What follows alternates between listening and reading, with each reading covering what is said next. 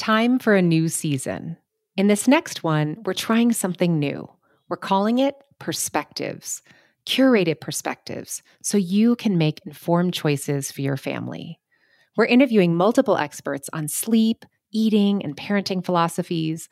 And as we prepare the lineup, we're revisiting an episode that was a listener favorite house tours and other real life experiences with Dr. William Staso. Parenthood is a time of so much change for you and your baby. A little reliable information can go a long way towards making this new life a good life. I'm Jessica Rolfe, and this is My New Life, a Lovevery podcast.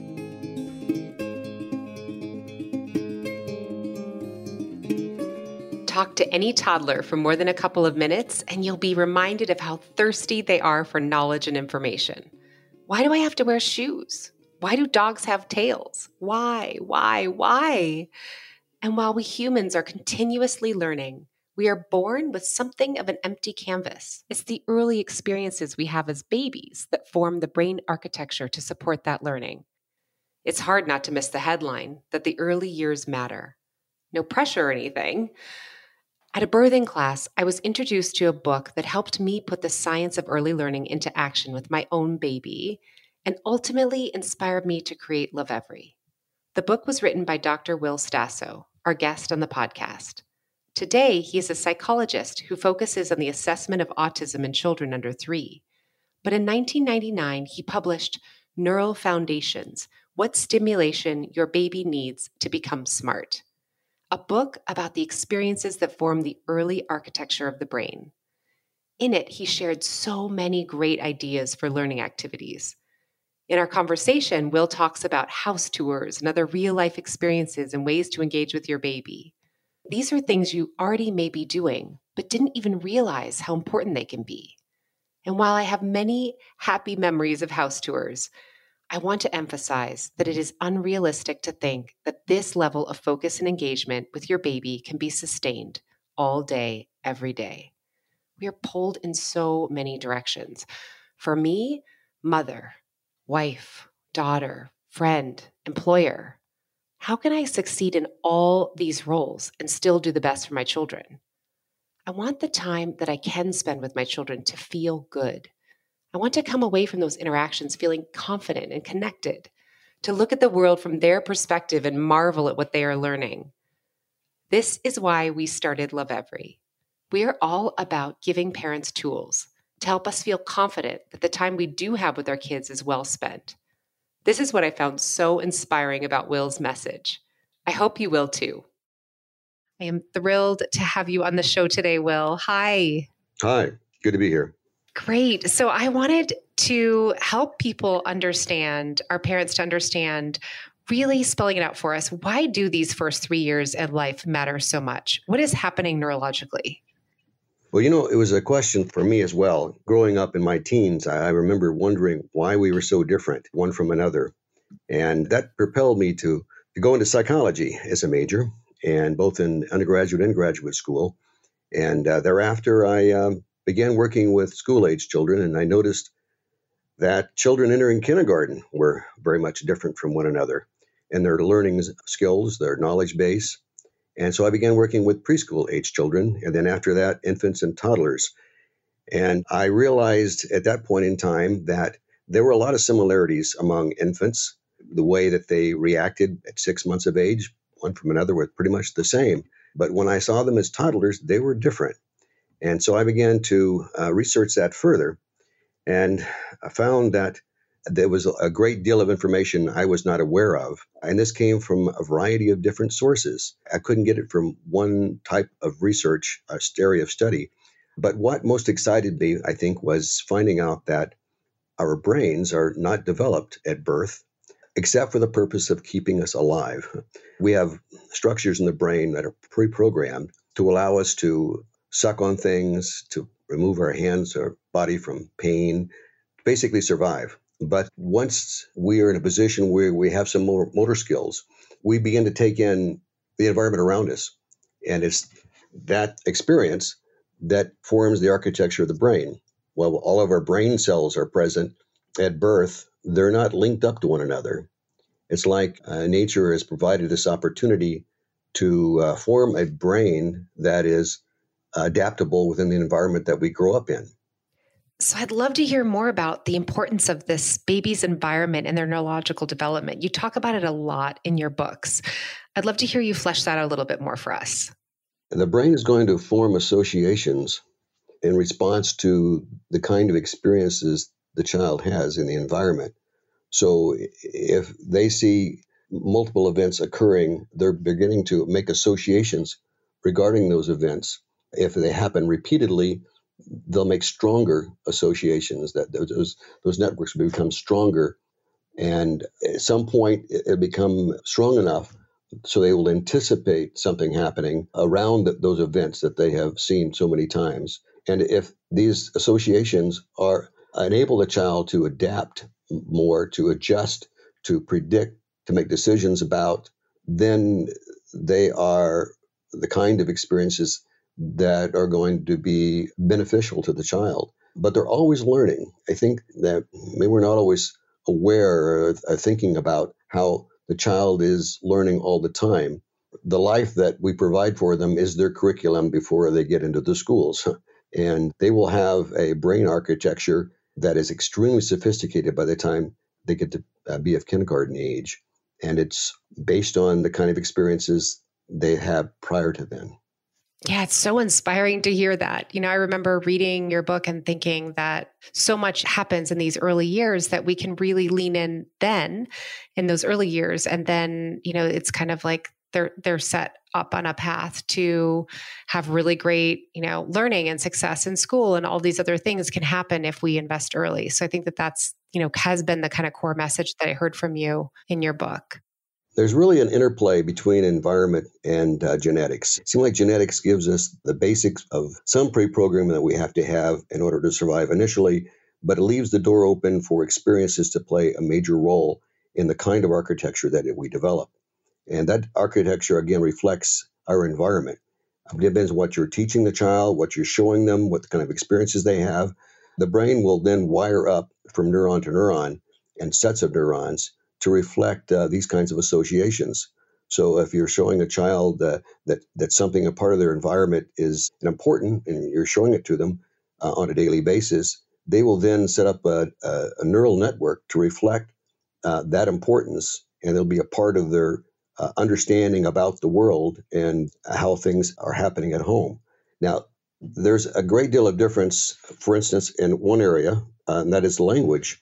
You see children, I see them all the time, having a great deal of difference in their ability to communicate their thoughts at age two. And so I have to wonder, well, why is there such a difference? Some of that I think is reflected in the experiences that children have. Parents can make a great deal of difference in their children's understanding of words and their grammar, their uh, development of grammar. Children seem, seem to have a readiness for learning words at around seven or eight months. They may even, some way, uh, start to ask you about uh, what the name of something is by pointing to it or making a sound for it.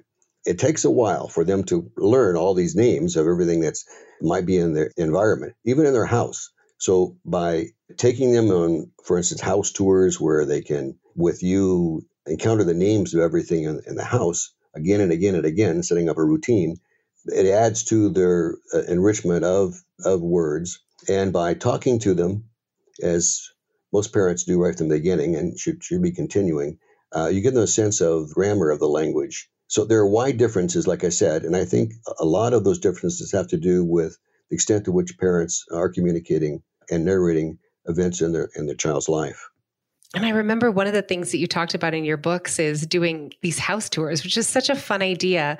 And in one case, you had talked about turning on and off all the lights in the house. Why is that a better lesson than one of the toys that my son had, which he played with as a baby? It was one of those ones where he pushed a button and all of a sudden all these lights were flashing and all these games started happening after pushing one button. Why is turning on and off a light switch better than that toy? Yeah, I think that children need to be exposed to real life situations, real life objects, and daily events. So they, they know how where things are located, how they work, what their functions are, how they're associated with something else. The more they understand uh, what's out there, real life, the better they can then begin to adapt to their environment. And I think it has to be a routine for them so that they are going through this process again and again and again. It takes a while to set up these brain associations and structures, and the more repetitions you have, the more solid the network becomes. Yeah, and tell me a little bit more about some of the other experience based activities you talk about like cause and effect events and means end actions and you talk about a lot of like object experiences. You have all these d- different references in your book. Can you help it come alive for listeners what you're talking about that happens during these house tours that could actually start at a much earlier age when i talk about children needing to be aware of what goes on around them we can for parents clarity help them realize that what we're talking about are how things relate to one another, how objects can relate to one another, how you pour something into a container, for instance. That's an object to object kind of event that the infant needs to look at because this is a part of real life situations. If you drop an object to the floor, that is a cause and effect event. Gravity is going to take it down, of course. But the child doesn't come into life knowing that it's going to happen. And moreover, there are variances as to how fast will something will fall. If you drop a balloon or a feather versus dropping a coin or a heavier object, it's going to travel faster and make different sounds. That's information that the infant, generally around three to five months of age, can then appreciate. They have an interest in. They want to see it again and again. I love this because it's it's like treating your baby like a little scientist. I mean, so much of their world is new. And I'd love to hear a little bit more about the role that parents play in creating this environment. Can you help this like paint the picture for us? What does it look like to have this kind of optimal parent-child relationship where we're feeding our babies hunger to learn? I think that when you find it that a baby is interested in something, then it means that that experience, uh, whatever it is that is they're looking at, is of value to them as well. Now, you can squeak a toy and an infant will appear to be interested. So it's not quite that simple. You have to play the role of deciding whether or not what you're showing them is something that's reflecting real life and something that, if they're making an association about, will help them in the future in some way. A squeaking toy, for instance, may catch their attention, but it's not something that's going to be valuable information for them as they get older and they're going to lose the associations of its importance. So I think attending again to what is real life around them is more important. And this is again everything that's going on in your house is the first area of focus uh, because everything is new to the child. So as you open a cabinet door, that's and, and exposing something inside in the kitchen, it might be the dishes. That's a novel experience for infants and it's not something that most parents would think about doing for their child. But the child ne- needs to know that behind these doors there are things. Opening a closet door for exposes other information. Again, this is novel. So if you think in terms of the child not knowing any of this information, and I'm, again, I'm talking about a child who is over six months of age, they're going to appreciate this a lot more, knowing, again, how things work, where things are located, what they're associated with, where they go, yeah. And, and I love, I remember reading in your book that, and I'll just quote what you had written frequent and sustained interactions with an adult are of vital importance to your child's development during this age period. When he is three or four, he will learn more on his own. But for now, he needs you and your time. This is a lot for a parent to hear. It's also there's this interplay between you know a push for independent play and wanting our children to you know be able to just be entertained on their own and foster independence. And there's even this montessori principle of focus and really letting your child be alone with an object and study it alone is healthy for their development. Can you help us understand this a little bit more about the role of the adult as the engineer of this environment and and how we should be thinking about interacting with our babies under the optimal kind of circumstance. Yeah, I think in the first five months of life, since children really aren't able to get around on their own and not move to an object and explore it on their own, that it's pretty much up to the parents to play the role of providing information that's useful for the infant After that time, I think there has to be a, a balance between discovery learning, allowing the child to explore on his own, and providing direct experiences. Children learn a, a great deal from observing what their parents, brothers, sisters do. They learn how to unlock a lock by watching their parents do it, surreptitiously sometimes. modeling behavior for young children is probably the best way to help them to learn. And most children love to imitate, copy what their parents do. In one of the studies you cited, you referenced non restrictiveness that some parents possess that is a significant predictor of a child's later cognitive competence. So, not saying, okay, don't touch that, or I don't want them to have that play in those rocks because it could be dirty, or, you know, you name the experience. I found it so fascinating and guiding for me as a parent to read that because it helped me feel more comfortable with giving them supervised, but non restricted experiences to help their learning. Can you talk a little bit more about that? This has to do with, of course, discovery learning and allowing the child to participate, engage different kinds of objects, and to try to combine them in different ways. You want to enrich their environment by providing, again, the opportunity for them to have experiences with uh, different kinds of objects, things that are squishy, things that are hard, things that are flexible, and things that are rigid, things that have different kinds of smells. These enrich the child's understanding of object properties and allow them to make associations that are useful in later decision making. Yes, I was just, you know, thinking back on your books and thinking about how you helped me as a parent kind of break down the different areas of learning. So, like location and space, like teaching a baby, um, the ball is on top of or over the block or you know there's the shovel is under the pail you know really using these kind of location words and really emphasizing these areas of learning that help them scaffold um, into you know kind of having a structure for understanding their world? I think concepts are really overlooked too much by educators and those who would suggest that we push academics uh, to younger and younger ages. The concepts uh, having to do with spatial locations that you were talking about which could be above below in between besides and etc as well as those involving numbers uh, quantity. This would be like more and some and none I think these concepts are extremely important, and there are many, many of them that we use on a daily basis that can assist the child to gain a better understanding of relationships well before we get into the numbers and the letters that are present in kindergarten.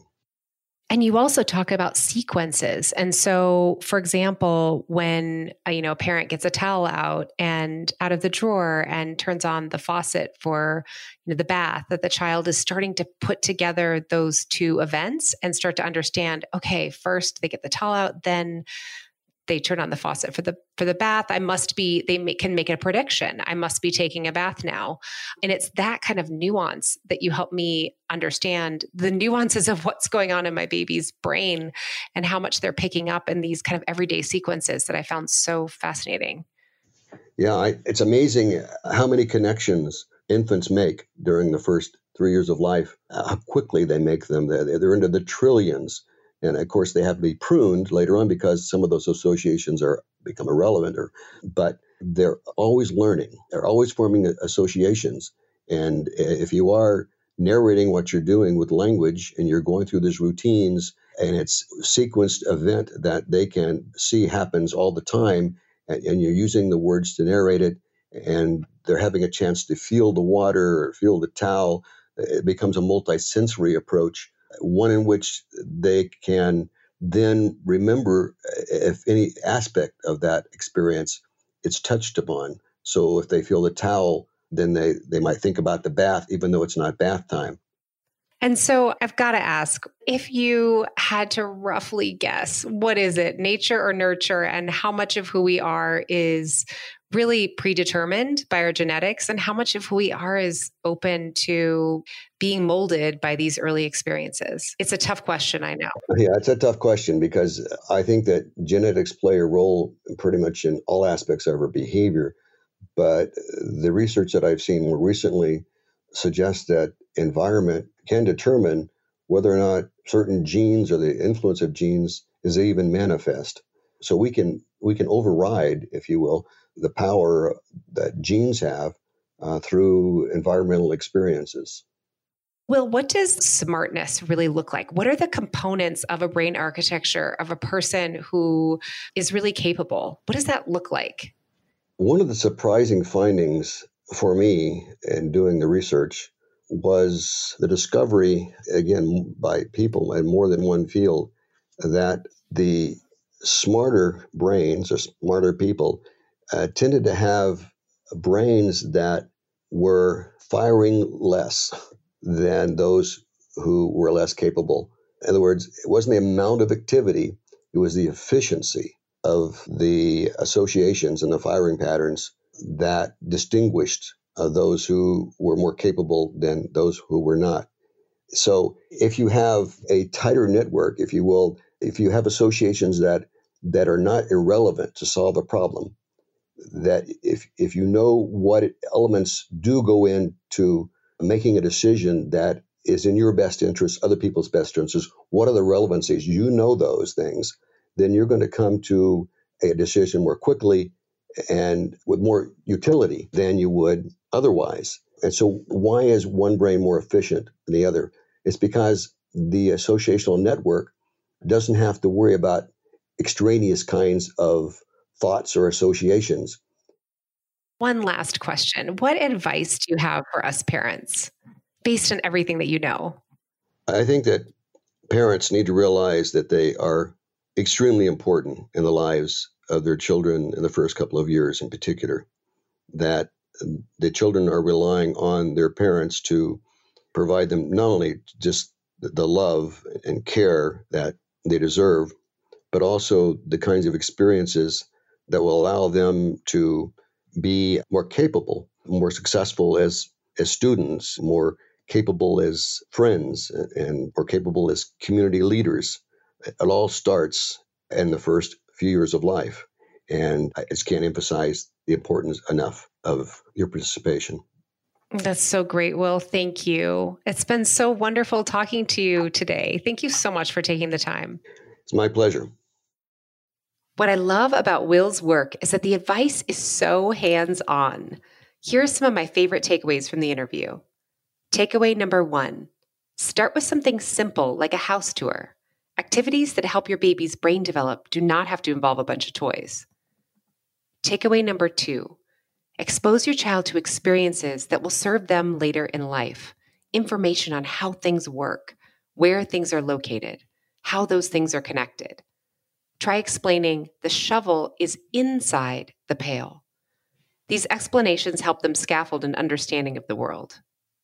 Takeaway number three narrate sequences in your routine to expose your baby to repetitive language. Babies learn by hearing phrases over and over. For example, whenever you give your baby a bath, narrate what you are doing. Now we are going to turn on the faucet. Here is the towel. It's bath time. You've been listening to My New Life. If you think this episode might be helpful to a fellow parent, please share.